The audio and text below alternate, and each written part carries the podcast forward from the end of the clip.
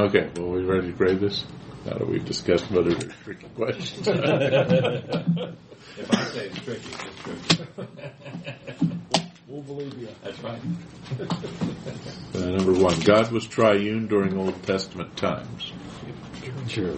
True. Yeah, that, that I mean, I guess that was sort of a trick question, I suppose, but uh, um, yeah, he was triune. Whether anyone knew he was triune is another a question for more discussion, but uh, uh, but he was triune because he's immutable. Because he. Number two, Jesus Christ may be observed in the Old Testament. I put true. Yeah. Well, I, I mean, with with an explanation, you could probably go either way. So I suppose this qualifies as a trick question if you want to be brutally technical. But no trick questions. Uh, w- w- Do you mean observed as Well, meaning actually yeah. seen, or right. Well, I, I guess the question is: it, Was it Jesus Christ? Probably a pre-incarnate manifestation of the second person of the Trinity. Uh, was it Jesus Christ? Well, certainly hadn't been named as such yet, uh, but uh, uh, certainly we have uh, someone other than the Father who shows up in the form of the angel of Yahweh uh, that almost certainly was the second person of the Trinity. I'm not sure I would go so far as to call him Jesus Christ at that point because he had not been manifested yet as Jesus the Christ. But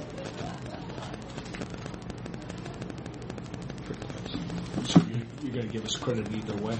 yeah, I'll give you credit either way. I, I probably would have leaned towards false, but uh, no? because it wasn't Jesus Christ, it was the second person of the Godhead. But Well, that's what we thought you meant.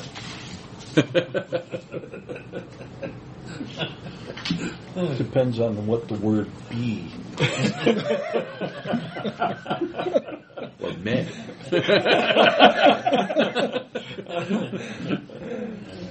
Number three, each of the three persons of the Godhead is equal in essence, function, and authority. False. I said The false second- because of that the function. word. False. Yes, Second very good, very Second good. word. That's what I was after. I, I, I mixed. I mixed some categories there. They are all equal in essence and authority, but they're not all equal in function. So that's where the false part of that Yeah, I, statement guess, comes I. I was just thinking the same thing. And that, that's, remember, we talked about the economic and the ontological trinity. They're mm-hmm. equal in essence. That's the ontological trinity. But they are, there's a hierarchy of function, which is the economic trinity. When did Jesus become the Son of God? In the beginning. Okay, he was always the Son. Always, yeah. What translation is preferable to only begotten Son in John 3.16? There's a couple things you can say, but, You could say the NIV. right, but what does it say? One, of, one and only. I put one, and, one of a kind. Is that it? Oh, yeah, one and only, one of a kind, the unique Son of God. Any of those would be acceptable translations. At least it's preferable to Mark Snoeberger. Anyway. What's that? At least it's preferable to Mark Snoeberger. Twice. Well, according to the notes, which are inspired, right? So, But uh, that guy we mentioned last week. yeah, well, no, it's preferable to me too. But uh, we're seeing a big comeback on yeah, yeah, they are. Yeah, I did see us. Was it Denny Burk made the case that that term does mean only Yes, he, he begotten? has. He has but made the case. I just don't. I just don't see it Yeah. myself. Okay. So that's our discussion of the Trinity. Two weeks left here. Uh, we've got uh, God's, and it's really one section of your notes, the intersection of God and His universe, although it's broken down into three parts. First, we're going to talk about His decree. That'll take most of our time tonight.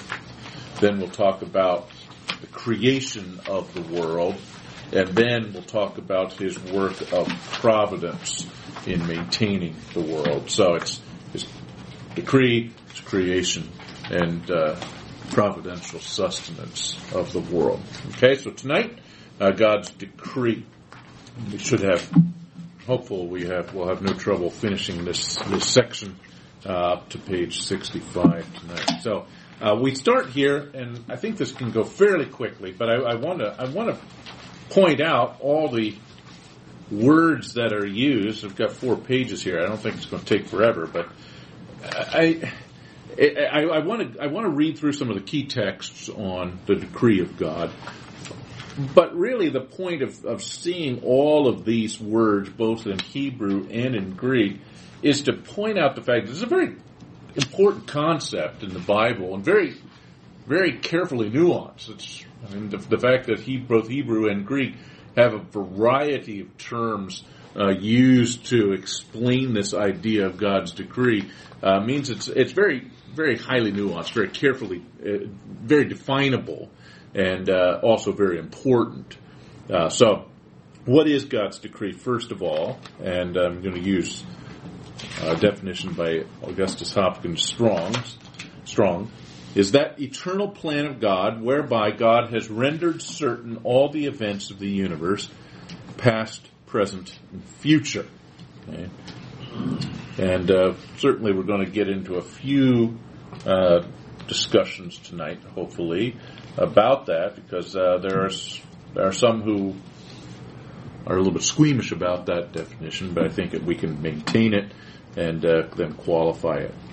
But uh, some some terms in Old Testament, first of all, yatsar, to ordain or determine something in advance. Psalmist says, All the days ordained for me were written in your book before any one of them came to be. Okay, so that uh, gives a specific of what is ordained and determined. That's a perhaps a scary thought, but a comforting one as well. That uh, uh, God is in charge of when I live and die. Ya'ats, ya'ats, uh, to decide or devise or plan or purpose. Isaiah 14, surely as I have planned, so it will be, and as I have purposed, so it will stand, because the Lord Almighty has purposed, and who can thwart him? Rhetorical question. No one. You can see other uses of this term throughout the Old Testament as well. Eitzah, which is noun form here of the previous word, uh, God's plan or counsel. The counsel of the Lord stands forever, the plans of his heart from generation to generation. Isaiah 46, I make known the end from, from the standpoint of the beginning. So standing at the beginning, I declare the end. From ancient times, what is still to come. I say, my purpose will stand and I will do all that I please. And then he gets specific here. From the east, I summon a bird of prey. This is a reference here to Cyrus, king of Persia. From a far off land, this man will fulfill my purpose. This is a hundred years before uh, this this man would come to power, so he's not even alive yet and uh, and uh, he, he, makes this statement here: "What I have said, that I will bring about; what I have planned, that I will do." It's, I think it's uh, John Frame has a very good discussion about the prophecy and uh, the decree of God, how that God can make predictions means that He has to be completely in control of an enormous number of circumstances in order to make any sort of valid prediction. Uh, really, an infinite number of, of circumstances. Um, I've got this book that I read when I was in high school. I was into the new science at the time. It was a book by James Gleick called Chaos, and uh, it was uh, about the weather and uh, how that uh, meteorologists can't predict the weather more than a few days in advance with any sort of credibility. And uh, they, they, uh, this this fellow, he, he he came up with this term, the butterfly effect. It's now become somewhat common in usage here, and, and the idea is you can't you can't predict the weather beyond a few days out because there's a butterfly somewhere in China flapping his wings. He uses a butterfly because you know they seem to fly randomly. It's not like a bird; it's very uh, methodical, but they just seem to flitter and flood all over. And so the the air currents, the tiny air currents that this butterfly makes, go all different directions here. And the cumulative effect of all the butterflies everywhere in the world is such that it'll actually make incremental changes in the, in the air currents and the weather patterns. So you can't really make uh, any sort of prediction more than a few days in advance because you can't possibly know all the all of the billions of factors that come together to just ever so slightly in, inform the weather.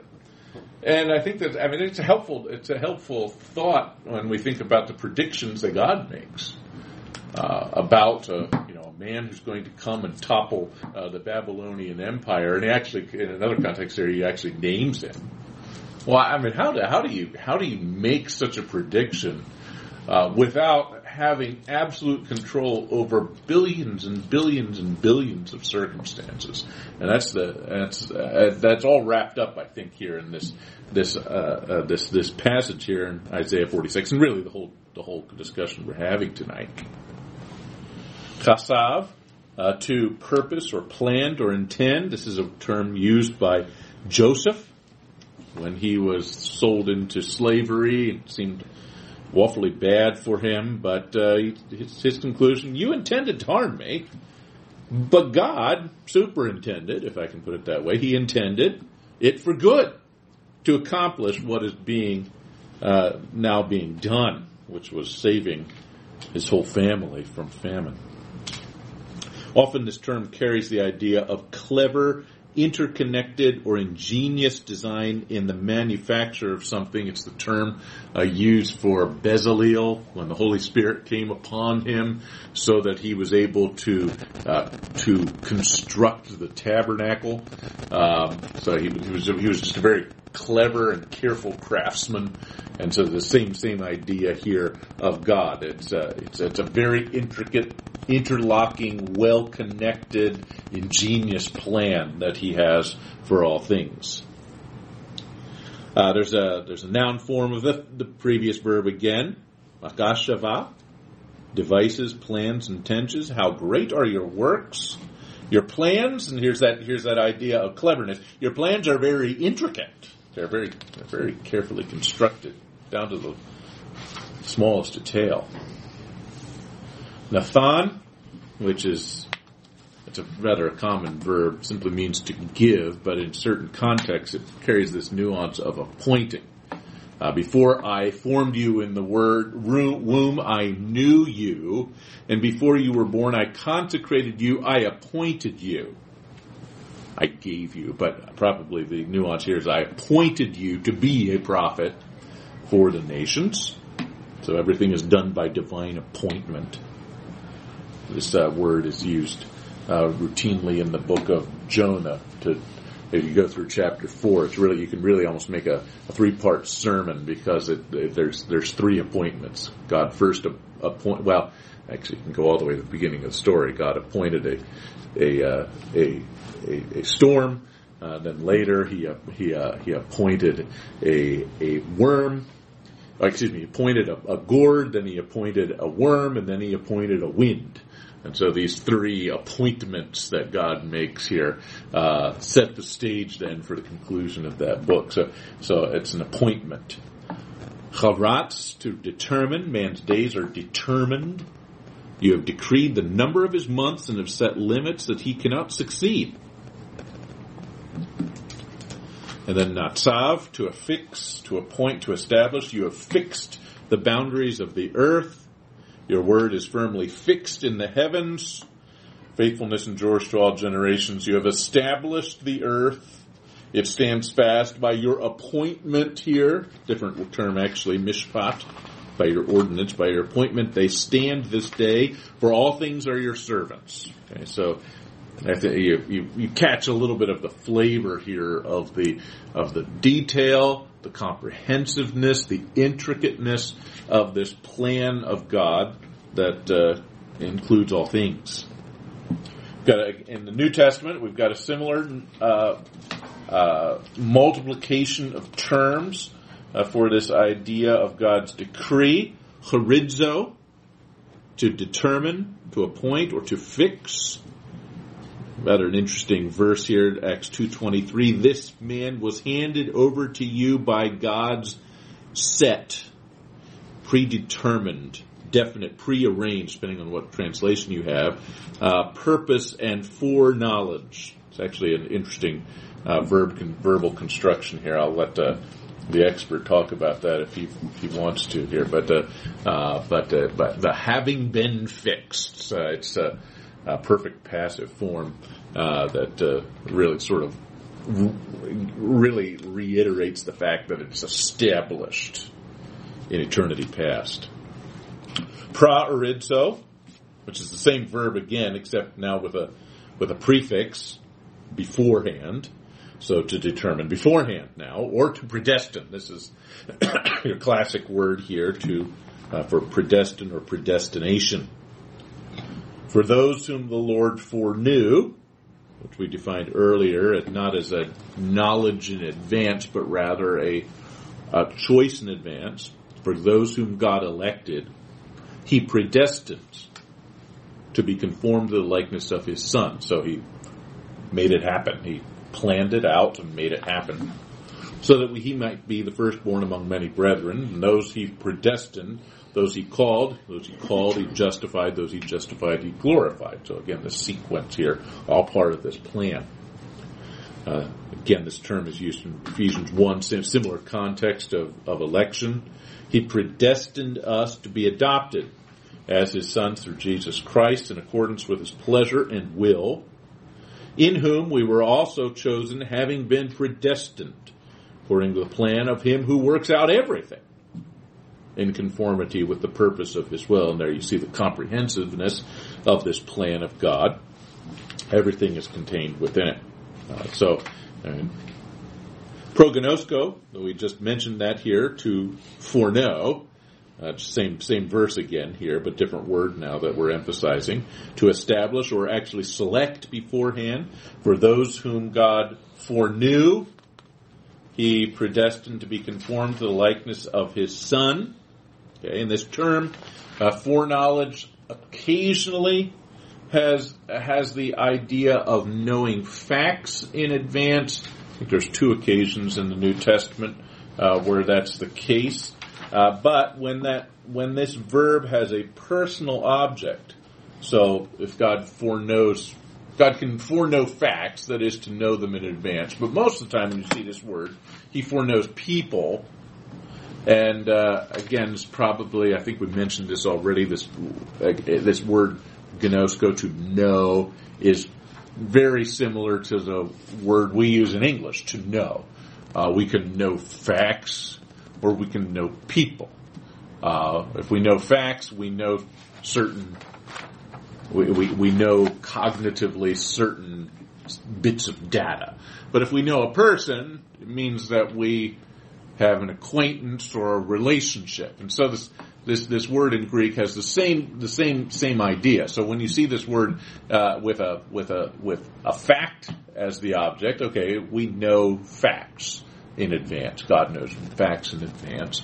Uh, but most of the time, we, we find here that God has established a relationship or an acquaintance in advance. And so we'd see this term probably as a, uh, really as a synonym for election. Okay, God determined to have a relationship with us in advance. Because that's what that, uh, that term here means. Okay?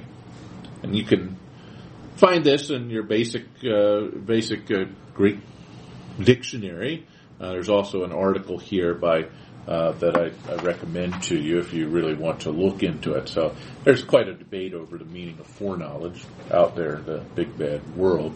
Uh, but uh, when we see this this term, it's well established that that's what it means. Any thoughts on that? I think we already talked about that a little bit earlier. Then the question is, what's the relationship between predestination and foreknowledge? And uh, my suggestion is God's predestination is a blanket term that incorporates everything in its scope, and then within that, is this electing work of individuals that's part of this broad uh, decree of God. Okay? Does that make sense? A couple other words here that are used in Greek tasso or protasso. Same arrangement again, to appoint or to determine beforehand if you have the pro prefix. So Acts 17:26 he decided beforehand when they should rise and fall. And we're talking about some there's actually some debate of whether he's talking about the nations or actually the geographic the, the geography of the nations or the nations themselves. Probably uh, probably the latter. He decided beforehand who's going to rise when they're going to rise when they're going to fall. He has determined their boundaries. Okay. Protithemi to set in place beforehand. So he has made known to us the mystery of his will according to his good pleasure which he purposed beforehand in Jesus Christ. Here he's uh, talking about uh, election, and then we'll move into the mystery of the church. It's all part of this, uh, all, all part of this unveiling of new information about the decree of God. Uh, that is that is that he's that Paul, as the apostle to the Gentiles, is revealing. I mean, he's, the, he's divulging the mysteries uh, of the New Testament. Proetoimazo, to prepare beforehand. Familiar verse here in Ephesians 2. We are God's workmanship, created in Christ Jesus to do good works, which God prepared in advance for us to do. So even the uh, the progress we make in our sanctification is something that's been ordained, planned by God. Uh, Romans 9, discussion here of the objects of wrath and objects of mercy. He prepared in advance the objects of mercy for glory. Um, it's actually a different word used in verse 22 for the uh, uh, for the uh, for the vessels uh, uh, prepared for destruction, but it means the same thing. Procheirizomai is to appoint or select, and you, well, I guess you can't see it in there, but the C H E I R in the middle is the word hand. Okay, uh, this is actually a, a term that's used. Uh, sometimes there's appeal made in, in Baptist discussions here because uh, there was there was a, a, a there was a decision made, a selection made, so that the the early missionaries uh, in in Acts were uh, chosen by hand, and so some some uh, Baptist polity hawks look at this word and actually say, "Aha." They were actually, you know, all in favor. Raise your right hand. Probably is not what it means, but it's actually an interesting thought. But but the idea is, you know, God's hand is at work. You know, and and I mean that's that's an idiom that we use here. Uh, but uh, you know, God's hand is in all that happens. God of our fathers has chosen you. He has he has manipulated, and I, I think it does sort of draw attention to the fact that he is he is involved in this. Okay, he's uh, so he's chosen you to know his will and to see the righteous one and hear the words of his mouth. Again, context of election. And then we have these two terms thelema and boule, both of which are translated the will of God. There does seem to be something of a preference. Well, well, uh, let's just use this, and then we'll talk about the will of this uh, this this note here. But Acts two twenty three, Christ was delivered up by the determinate counsel and foreknowledge of God. So it includes here the death, burial and resurrection of Christ. Ephesians 1, he works out all things out of the, after the counsel of his will. So this term is used here. 1 Corinthians 1, Paul is called to be an apostle of Jesus Christ by the will of God. In fact, he uses this to uh, describe himself in, in multiple letters. So what is this will of God? I think it's important that we understand what it is. And uh, um, you notice that there's two words here used, thelema and boule. And there does seem to be two manifestations of the will of God as you work your way through the scriptures. They sort of roughly follow these two words, but not exactly. So uh, these these these terms are, are are more or less synonyms, but there does seem to be sort of a favoring of the sovereign will with boule, and uh, a little bit of a favoring of of thelema for God's moral will, but that's by no means an, an absolute distinction. Nonetheless, uh, we do have clearly two meanings of God's will as we work our way through scriptures, and this is not something that we're just, uh, you know, trying to equivocate here in order to make things work. Uh, it's pretty clear from the scriptures that there are two meanings. Let's see if I can uh, just to display this. Uh, first of all, it's God's sovereign will, and really what we've been talking about uh, for the last three pages in our notes are are all manifestations of God's sovereign will. God is uh, he is he is making things certain. So God's sovereign will is His secret will, His determinative decree, according to which all things must necess- necessarily and inevitably occur. I say it's secret because it can't be known, at least not until it happens. So what are we supposed to do with the sovereign will of God? Well, there's no there's no command anywhere to seek to know God's will uh, uh, because it's secret. Christian's proper response is to accept it and submit to this will of God. There is an, an aspect of God's will, however, that is to be sought. We're, we're, we need to we need to know very well what God's moral will is. That refers to God's revealed, descriptive, uh, excuse me, prescriptive, ethical, and moral expectations, which we ought to do. Might call it a will of moral expediency.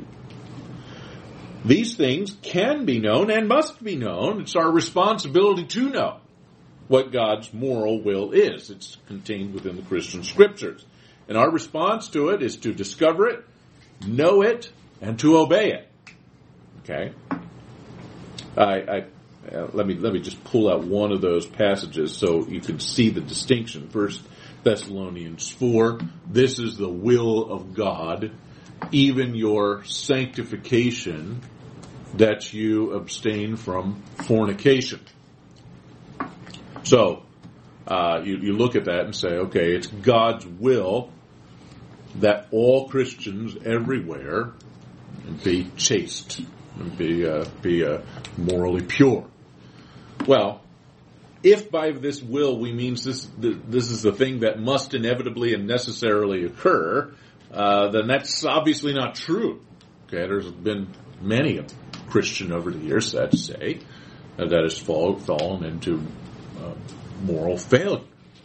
Uh, so, so, so we, we, we, we, we have to conclude, based on this verse and many others like it, that there is a will of God, what, what God tells us we ought to do.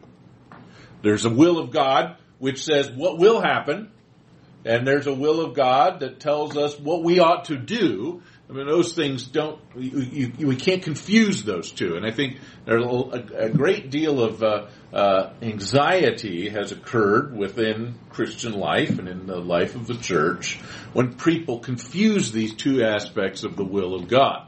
Uh, such that we're actually trying to find out God's secret will and match it well, that's that's not you know we're not trying to find the secret will and match it. We're trying to find the moral will and obey it. Okay, the secret will of God is something that's just going to unfold, uh, and we can do nothing about it. Okay. What, what ends up happening sometimes is there's this idea of sort of an in-between will of God, sort of that has characteristics of both of these all in one. So the idea of a of a perfect will of God, for instance, you know, we Uh, if we, uh, uh, we, if we're conform, if we're not conformed to this world, but transformed by the renewing of mi- our minds, we'll find out this perfect will of God, as it is sometimes understood in Romans 12:2. We'll come back to explain what that does mean here.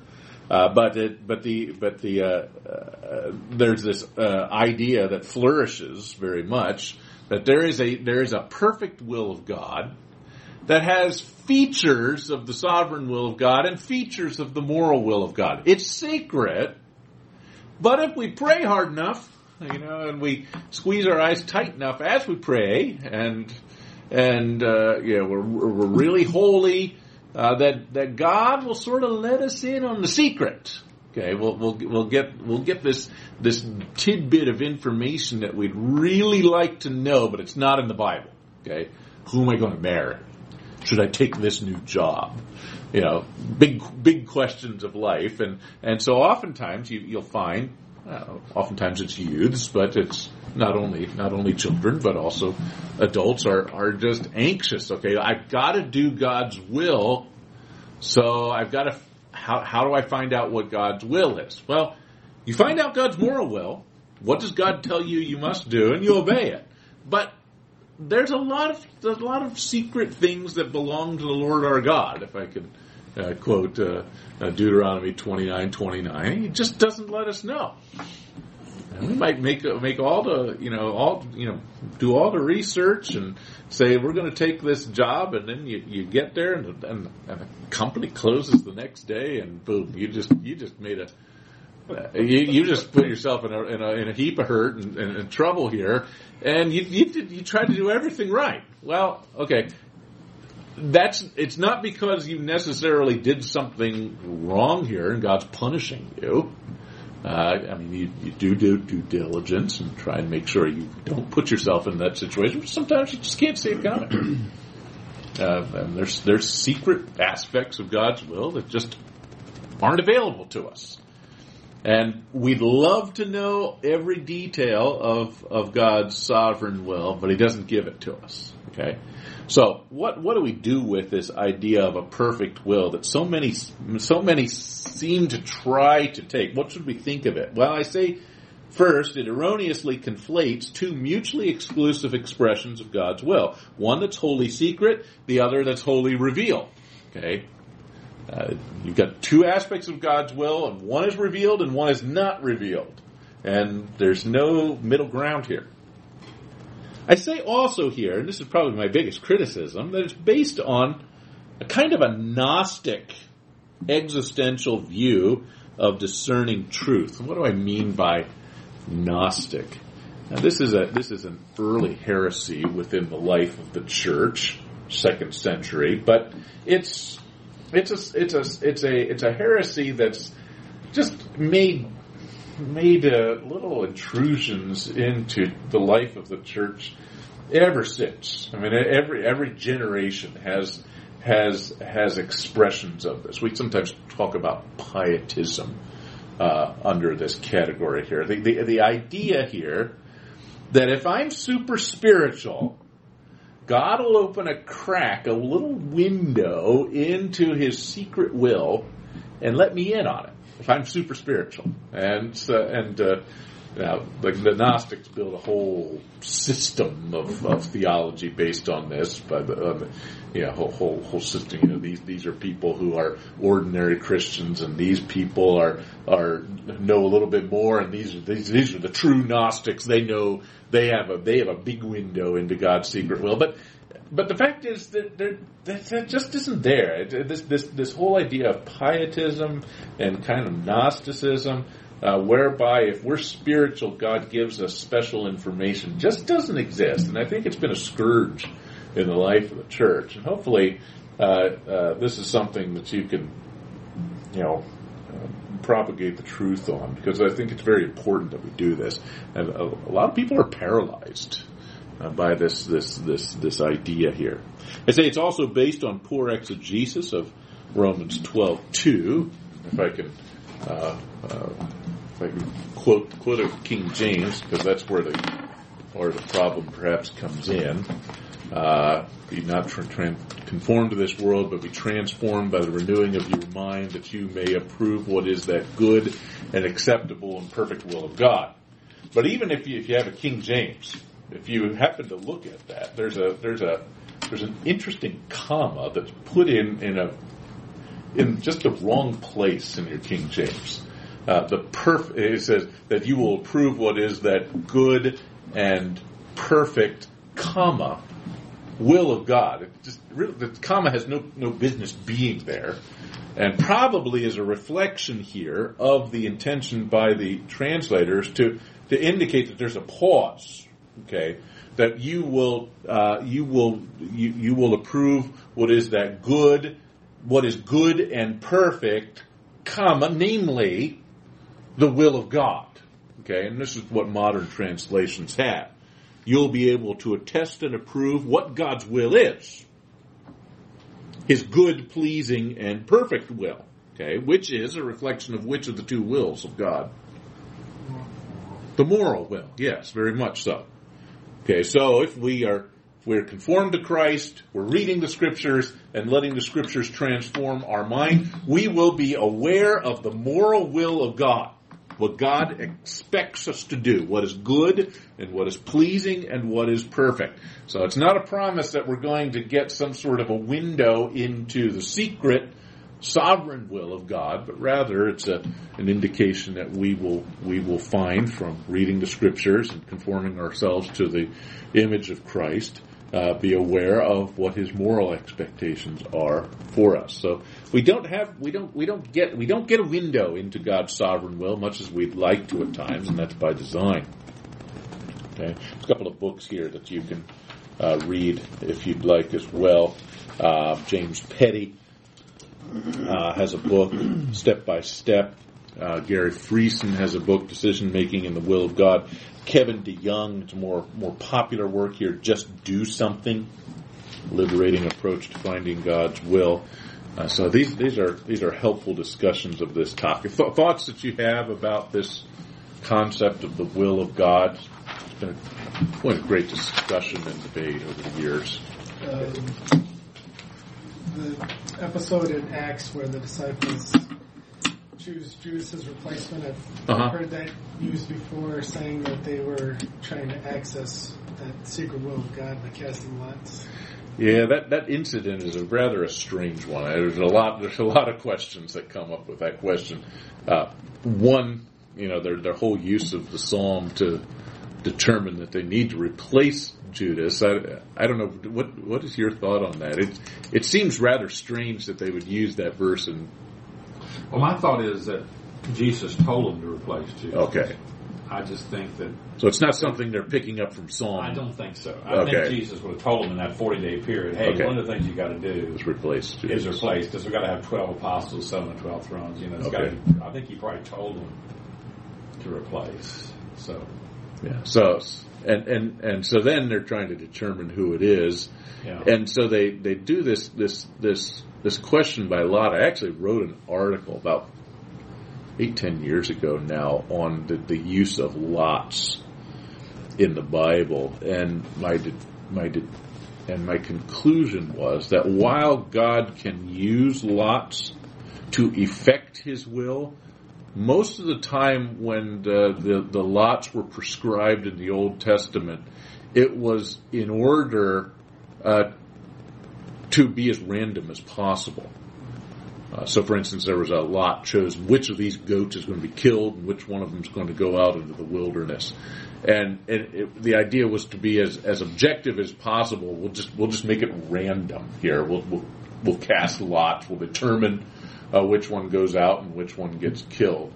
Uh, it wasn't a, an attempt to discover from God which one does He want to kill and which one does He want to go out into the wilderness, but rather to be as random as possible. Uh, so, So if the disciples had two equally qualified candidates, they may have just taken that. yeah, it's possible they were looking for God's choice. Um, but my, my, my inclination is is they probably had they they had two nominations here. They were split on which one it ought to be, and so they flipped a coin. Uh, to determine determine which But one. if there was 11, there Sounds should have good been to a me. deciding vote. Right. Ah, let's just flip the coin. I don't know if you have thoughts on that. It's it's a, very difficult to know what the lots were doing. Well, and Right. It's an Old Testament practice. It doesn't Right. need to carry on. Right. To us, but you know whether they had special instructions from Jesus to do this, I you know it's just Hard hard to to know. know what they what they were told to do. I just think that they didn't think this up on their own to choose another apostle personally. And we do have to remember then that they're living in the era of special revelation too. are. So it's it's possible that Yeah. God would reveal That is true. his his will through And such this has been a common dispensational answer. Is Right. that we don't have the Holy Spirit coming, and you know we have different Right. dispensation and we're Old Testament. Misapplication of, you know, God determines the lot that falls in the lap. You know, so if we're casting lots, then God's going to determine, you know, which way it's going to go. yeah, yeah. That. Which really, So I think the the point here is that that That's you know God ultimately is in charge of what numbers show up when you roll the That's dice. a sovereign will. That's what that, that verse is teaching. That Yeah. God is sovereign. Yeah, but it's sovereign. but it's but it's not a, the idea is not that we do these things in order to discover God's sovereign will. but that'd be almost, it'd be the same uh, logic, really, is like with a, a, a job. You know, I've got three options. Okay, so I just, you know, I pick this one here. So that's, Right. you know, God's God's will. Yeah, it's God's will, but it's not something that was secret that I discerned. It's Right. just I chose this, and by my choosing it, I, I discover it to I be God's will. But if you had two choices, they're both good choices, uh, I would make my choice based on what I feel is the best choice. wisdom issue. But right. using this logic, I could say they're both good choices. Neither one's outside God's moral will. I'm going to throw a dice. Yeah, well, sometimes But- you, you might do that. I mean, yeah. But I could- you do. even if I wisdom, do- won't, wisdom won't exactly dictate which one, and, and some minor choice of life. You know, it might not dictate which I could just choose, and and that's what I mean. That's what DeYoung is saying in his book. He says, "Hey, don't don't worry about casting lots on that one. Just make a choice and go ahead. You know, you'll be all right. Right, you don't you don't have to agonize. Agonize over. I guess I wouldn't worry. I wouldn't ignore what God gave me as far as a brain and common sense. and Sure, how it does. no, we're not we're not Don't, suggesting don't that, disregard right. wisdom. Right. Use the wisdom, but sometimes it may not solve Right. the issue ultimately. For Yeah, you. am I going to wear this pair of socks or that pair of socks? Limitations. Yeah. Just pick one. I get dressed in the dark, sometimes they don't match. get to work. My wife did that when she decided to marry me. My wife I got wrote, all these choices here. my wife wrote a list of pros and cons, and I found that list. Oh. And then I flushed it from my mind because I never wanted to know it.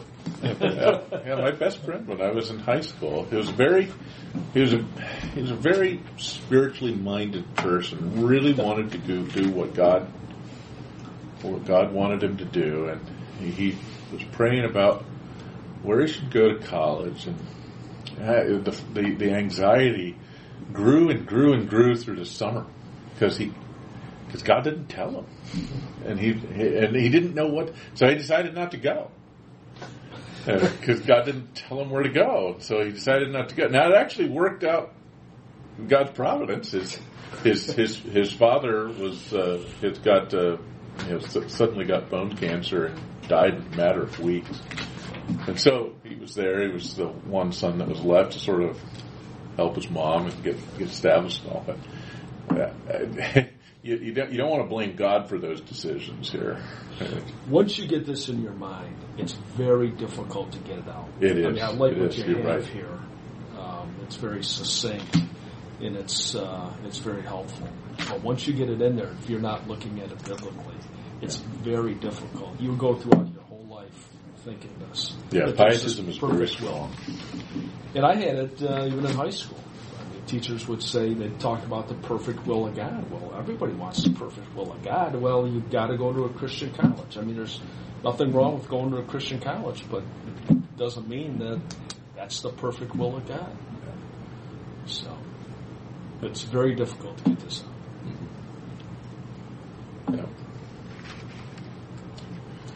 Okay. Uh, just Yeah. before we leave this, Yep, yep, absolutely. uh, I wanted to just ask you about um, Romans nine nineteen when we were talking about the will of God.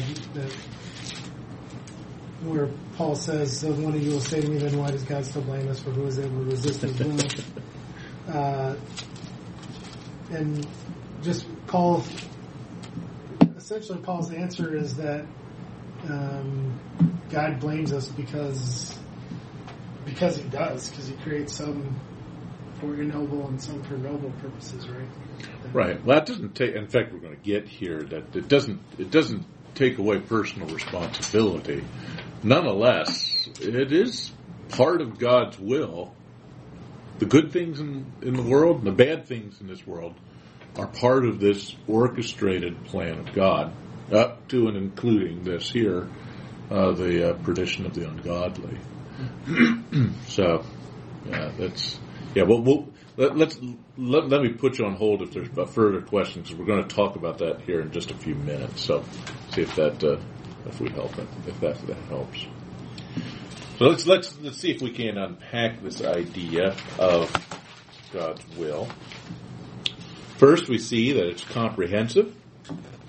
It's a singular, all-inclusive plan with no room in the least for contingency, possibilities, or indeterminism. So we already saw these verses. Our election is predestined according to the plan of Him who works out everything in conformity with the purpose of His will. There's nothing outside of God's will.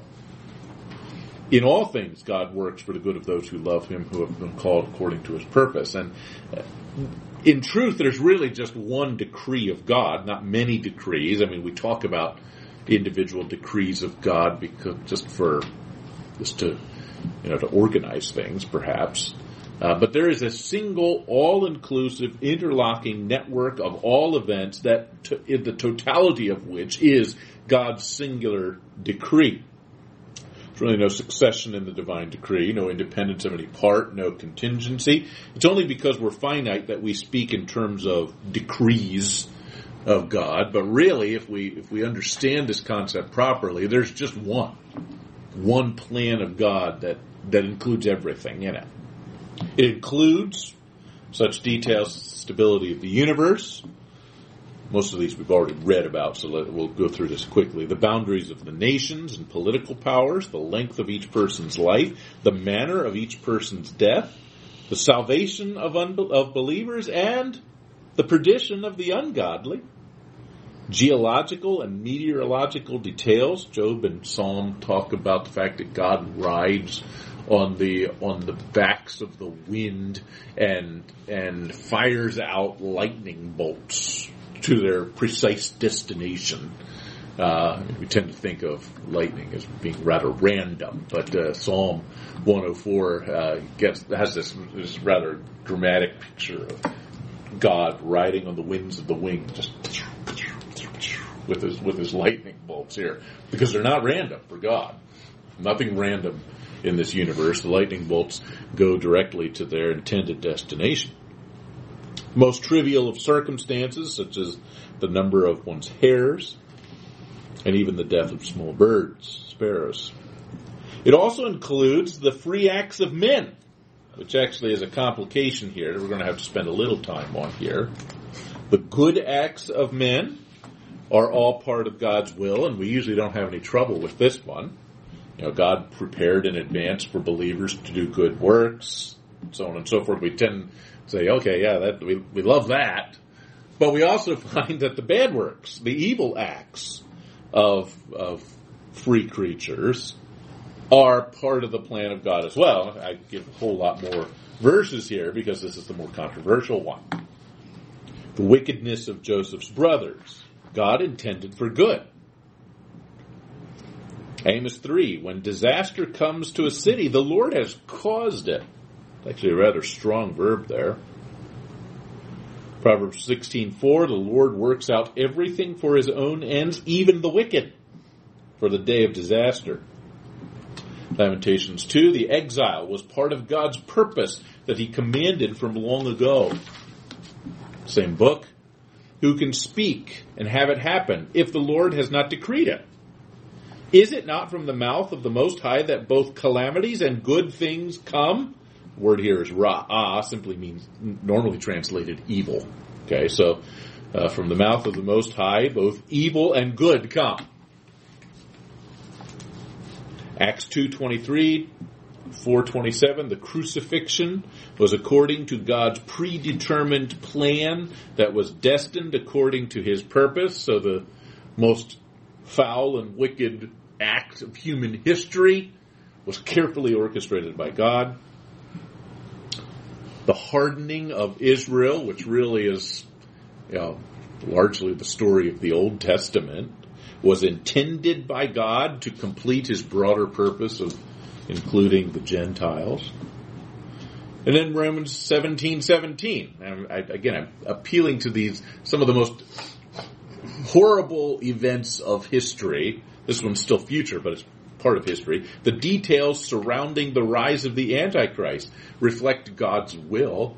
You know, God's, God's planned it all. It's not as though there's something just sort of spiraling out of control here and Antichrist emerges. No, this is something that God orchestrates. Even, even the most vile and wicked of people and events that we see in this world are orchestrated by God. Okay? And this is, this creates attention, of course, for us. How is it that God, who is righteous and holy, uh, can be then willing or orchestrating, uh, or decreeing these things that are so so evil. Uh, but then at the same time, we, we, we kind of like this idea because we don't want God to have lost control. I think uh, we, we don't like to, to think of, of the possibility that God is, you know, lost control and these things are happening and he, he can't do anything about them. So there's there's a comfort here in, in, reading these things. At the same time, there's a tension that rises in our minds. How can a righteous God be this way? So we have two questions here. First, if the free acts of men are determined by God, how can they be free? And then secondly, how can a righteous and holy God decree things that are evil? So there's two questions, big questions, I suppose. Let's see if we can answer some. I don't know if we'll answer them adequately, but uh, we've got at least supply an answer. So first, if the free acts of men are determined, how can they be free? And it's a very difficult question. Depending on who you talk to, you get very different answers. The Arminian says that man's free acts are simply known in advance, but not actually decreed. Okay, so uh, God looks down the corridors of time and discovers what man does in his freedom and then builds his decree based on what he observes. So there, so God is not so much sovereign here as he's just a, a good observer. The open theist goes even further and says that man's free acts are so free that God can't even know them in advance, and certainly does not decree them. And so God isn't even sure exactly what's going to happen, much less decree what's going to happen. On the other side, there are some who go a little bit too far the opposite direction, making God culpable for sin and blameworthy for the sins that he has decreed or the constraining cause of sin, if I can put it that way. And I suggest that probably in between two and three here is better to say that freedom is not defined as the ability to do otherwise, but by the absence of constraint in a given choice. We've talked about this earlier. God's decree, as such, is determinative, but it's not constraining. Okay, so God decrees what will happen and it must and will necessarily happen, but he does not compel or constrain people to do wicked deeds. Now, how God determines, apart from constraint, is an inscrutability, something that is very difficult to, to come up with an answer to. Uh, again, we talked about the fact that Bruce Ware comes up with this idea of middle knowledge which is a model for understanding it, but I'm not sure it's an adequate one. Uh, but I think what we have to conclude here is that God ordains everything, but He does not constrain or compel people to do wicked things. even with that middle knowledge idea, though, like when it says that God hardened Pharaoh's heart, was it something that God actively did? It's not like he Yeah. knew Pharaoh.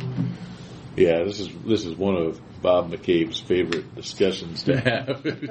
but uh, and he points out that there's a there's a there's a there's a back and forth here. I think about half the times we find that Pharaoh hardened his heart, and the other half the times God hardened Pharaoh's heart. So we we find a we, we find that both are at work here. So it, it's not as though if if we found only that God hardened, God hardened, God hardened, God hardened, we could perhaps look at this and say this just doesn't seem right. But the the the, the back and forth, uh, I think, actually sort of plays into this discussion that God God decrees, but it's not as though He is compelling or constraining Pharaoh to do something other than what he wanted to do. Our, our hearts are already uh, before Christ. They're already. Right, but they're they can be har- hardened further. Yeah, we don't see God in any way. I mean, Right. So, so you know whether whether this is an active, you know, Dr. McCabe had a had a had a thing that he got from R.C. Sproul that it was a um, it, it was he had both active and passive in the same same sentence there, um, but. Uh, yeah, trying trying to work through some of the uh, some of the details, and I think it's probably what we have. It's something it- it's hard. It's quite an inscrutability to to see how that God decrees something and yet does not compel. There's always seems to be a layer there of what we might call secondary causation, uh, whereby He is free. I mean, we find that God doesn't compel people to sin. He doesn't tempt people to sin. Uh, James tells us that. And so there there has to be some sort of a layer in there. He might he might be responsible for the tempting agent, but he's not the tempting agent himself. Is it? Is, is there a fundamental problem with saying that God decreed for evil to happen, but only because the his ultimate goal or purpose uh, was greater or more valuable than the evil that he decreed? Or I don't know how to say it exactly. Well, I mean, I mean, I think we would say that whatever God decrees in terms of evil contributes to, as we said earlier, the best possible world. Um, but but what we don't want to say is that God is constraining or compelling people to sin, even though He decrees it. Some people like to use the word permit. You know, God permits sin. I'm okay with that. At the same time, when I hear permitting, I get the idea of something outside of God that He just sort of, you know, lets have His have its way for a while. I, I hesitate to think of God in tho- those terms. God is God decrees it. Um, I'd say God decrees to permit, uh, but I, I, I, I'm much more comfortable using decree language than permit language in that in that situation. Although that's one solution that people come up with. doesn't the author uh, deal with that in Yeah. the, in the book here? Yes, he does. Had Adam not sinned, Right. Now he, he actually goes a little bit further than I feel comfortable with. I mean, he, he actually tries to explain why why particular sins were necessary, and it seems like he goes off into a little bit of speculation at times, uh, but uh, but there is an explanation. Whether whether whether Reymond found it, there is a, an explanation in the mind of God why it is that things unfolded this way. he says God would have been required eternally to share His glory with the creature, Right. and His own beloved Son Right. would have been uh, would have been denied the role which led to His messianic lordship over men, and His Right. Father's glory was followed. Yeah.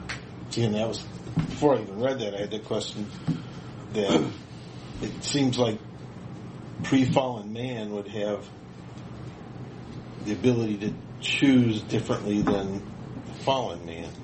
Yeah. insert that. Like, I don't know how Right. to. ex- I don't know how to think about that, but Right.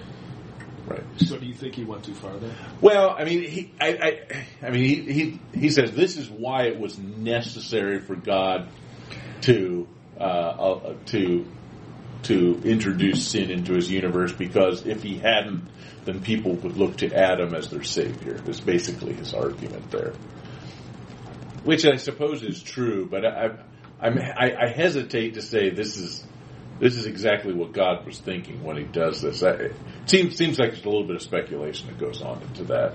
I it's Philippians 2, 6 through 11 there. I. Yeah. Uh, interesting. Second question: How can God righteously decree what is evil? And it piggybacks on the previous. This question is difficult to answer as well. It's easier to say what the answer is not than what it is. Any answer to this question that denies God's sovereignty on the one hand, or His holiness on the other, is the wrong answer. God is sovereign. God is holy. So the answer that we give to this question must include both of these. Uh, all things that occur in this universe are decreed by God, including the evil ones. Bible plainly and clearly teaches that. That's why I multiplied out the passages. And yet, God cannot cause, coerce, or engage in sin. We already quoted James 1.13, tempts no man to sin. So he does not cause, coerce, or engage in sin. Nonetheless, everything that occurs in this universe is decreed by God, including the evil. So it's inappropriate to speak of God as sin's creator or cause, but also inappropriate to speak of Satan or mankind as independent forces in the universe to whom God has granted sin sovereignty. That's sometimes a term that you sometimes see. Feinberg uses it in his in his book. What we have here instead is probably something like primary and secondary causation. God does not personally tempt people to sin, but he does introduce the agents that do tempt people to sin. So secondary causation, uh, which Feinberg talks about as efficient causation and ultimate causation. So God, God's decree makes sin certain, but He doesn't make it compulsory. Okay, again, probably another less than perfectly satisfying answer. Uh, but in this case, I think we just have to look at the scriptures and see what they say, and and somehow come up with a model that allows both of those things to be true. God is sovereign. God is holy, and whatever answer we give cannot deny either one of those points. Thoughts on that? If you've got a better model for understanding it, I'm all ears. But Can we wait till we get to heaven and find it out? maybe. I don't know if this verse here, it says, uh, Samson's infatuation with the Philistine women uh, was from the Lord who was seeking an occasion to confront the Philistines. Yeah. Judges. Yeah, we've got some some interesting ones there. I mean, we got we also got that whole situation where you know when the, the divine court when the when Jehoshaphat and Ahab were going into battle, and and uh, there's this court, the angels gather together in heaven. God says, "I need someone to go and uh, and and cause Ahab to go into battle." Who's who's going to volunteer? and and one and one says, "I'll do it." So he goes and you know he goes and tempts Ahab to uh, to enter into battle, and Ahab is killed uh, during this battle. And, and, and but it, it seems pretty cl- clear there that God isn't going to tempt him personally to sin and go, go into battle, but he looks for a volunteer. I mean, it's it's rather raw uh, situation there. You know, I need a volunteer because I can't do it. Some, somebody else has to go and, and tempt him to, to do something wrong. So it is a an interesting dynamic there.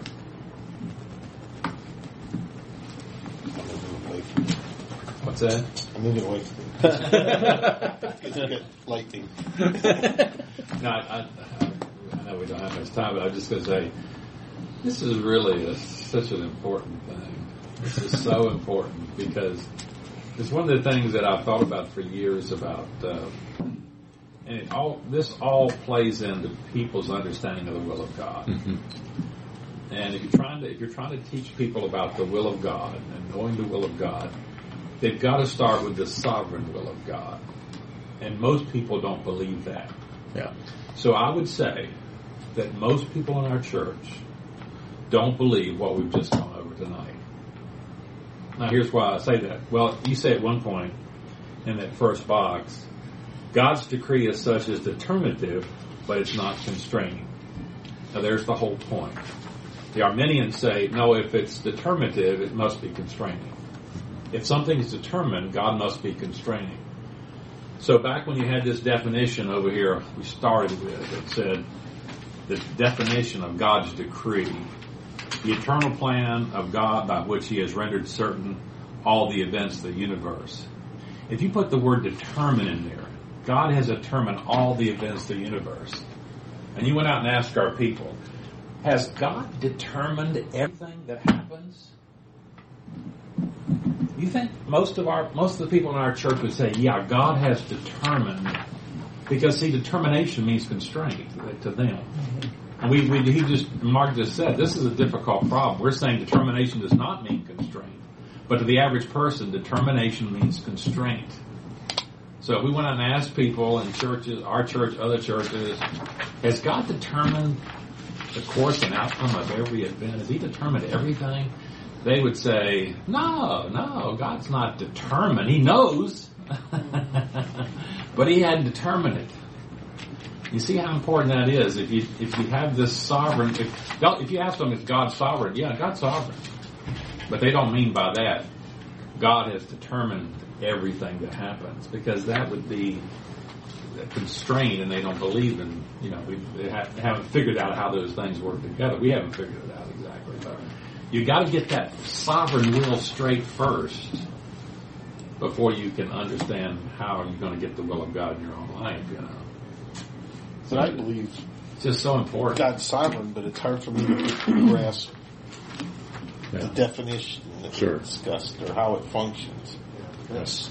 I mean, that's God. I mean, we'll never, Yeah. we'll never understand. And I think if you, if, if you, if you accept that, you're not going to understand everything. And to me, it's, it's helpful. It's comforting to know that God is I a just holy figure I'm not reading the sentence right. What's that? I figure I'm not understanding that sentence. And see, what they think of is, when they think of the will of God, they think of the perfect plan of God.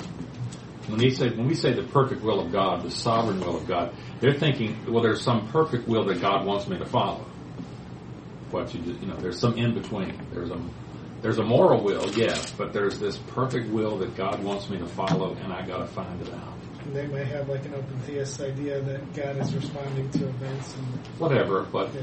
that's just what's out there. And it, and if I make a choice and things go poorly, I missed God's will, I missed God's will. and and that, and that, that paralyzes people. Paralyzes. And you say to them, well, you can't miss God's will, they don't. They, that doesn't even compute because they don't have a category of God's sovereign will that's determined everything. You know. And ultimately, they do. They do when when suffering comes and a crisis comes, and some tragedy comes. They'll say, "Well, okay, God's sovereign. God's in control." We'll accept it for the bad things, but not for everything. You know, it's it's really just so important. But this is hard stuff to communicate. Yeah. Yeah. So when we say that uh, God determines apart from constraint, it's an inscrutability. How how can we show that it's not a, it's not a logical contradiction, or what's how do we know that it's just an inscrutability? Well, it's just a word I use. I mean, it's it's something I don't understand, but must be true. That's But we can we show it not to be a logical contradiction? well, I mean, the way I've worded it, I'd like to think it's not a logical contradiction, but it's it's something I don't have a model for explaining. I mean, they're different ideas.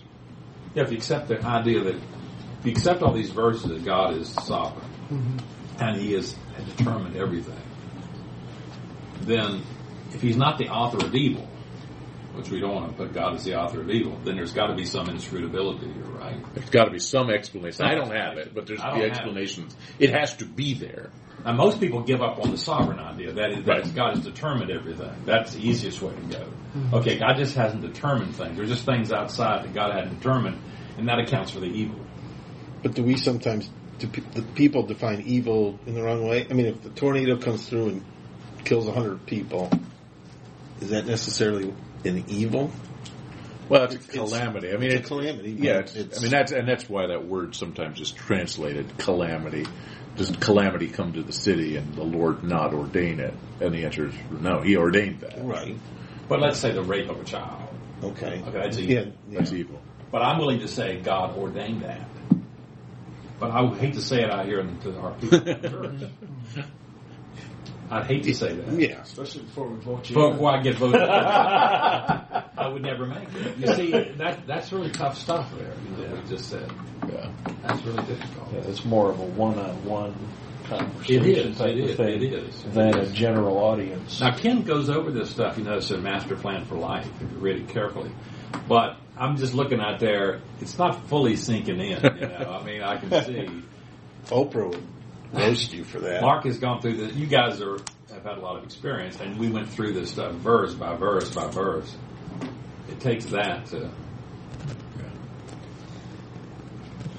thinking and, and you know you think about our nature too you know our nature is sinful and that had to be ordained right? So e- even when you think about it in that way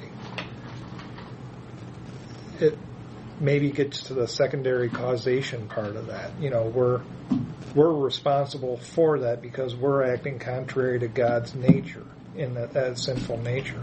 I don't know how to go beyond that but I, I can't quite grasp it. You know, it's just it's like at the tip, but you can't go all the way. It's like uh, There's just we're just not going to understand. I Mhm. we're not going to understand. We're we're finite. Mhm. We're not going to understand it completely. it We just have to trust what God, His His moral law, what He gives us. We just have to trust it. yeah. We live by Yeah. I mean, we have analogies that we can use, but they all break down. I mean, I was just thinking of yesterday. Was my my son when he we were, we, were, we didn't get all the re- leaves raked up before the snow came. We just finished up yesterday, uh, but uh, he he doesn't he doesn't use the rake correctly. Uh, and, and doesn't use what? His rake correctly. He he puts he puts he puts pressure. He, Uh. he he you're supposed to get over it and push it, and he he leans into it. And so I gave him a cheap rake, you know, because I wanted to teach him a lesson on how to, you know, and he broke the rake. And he's he's all upset with the rake. Yeah, this cheap rake. no, I said it's it's not the rake. It's you. And so there's a sense in which I ordained that that rake was. I, I, I put that rake out there with the purpose of him breaking it because I knew it was going to happen. And yet, I'm not. I didn't break the rake. He broke the Right, rake, that's and, I, kinda- and I used it as a teaching moment for Yeah, him. and that's kind of what I'm trying to get at. Yeah, and I mean, it's a, it's a. I mean, the, in the analogy always every analogy always breaks down, but perhaps you get perhaps a sense here of of or, ordaining something without causing it. You know, And is, I was thinking maybe uh, so there's different um, levels of good or bad, and so uh, you know you may do something bad, but for a purpose that's greater. Or if you have two choices to make, you'll choose the lesser of two evils. And vote for Trump.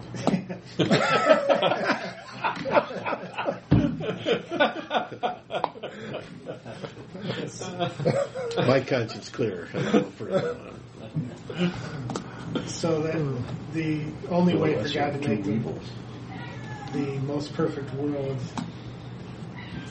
uh, was to decree that the world be the way that it is. yeah, and, and and we don't we just don't have a way of knowing all the ins and outs of that. But we see little pieces of that. I mean, what Romans 9 says, we really wouldn't understand what it means for God to be a holy God if there wasn't a if we if we didn't get a window into his wrath against sin. I mean, if everybody was good, holiness it would it would it would be a rather soft concept to us. It, wouldn't mean as much to us as if we you know. But it says here, God actually put people. He prepared vessels of for for destruction in order to make His wrath and glory known. And so, so we get a sense. I mean, of, of what his goal is with that. Uh, so something evil in this world. Why was the evil there? So we could know God better. And I, I have to think that every evil thing that happens in this universe has an explanation like that. We just don't get them like we get that explanation. So I, I was when I'm reading that, I'm reading it right that Paul Paul isn't um, denying that charge. He's just saying, "Who are you to talk back to God?" Yeah. Right. Yeah. So, so, so, question: How do we get? How, do you- how do you explain yourself? And the answer is it's an inscrutability. so that's why I feel comfortable using it. So, yeah. Well, we won't get through this section tonight, but uh, uh, hopefully we can uh, do justice to this last bit. Or we're still a little bit behind, obviously, but we'll see if we can't uh, put together what's left. Okay.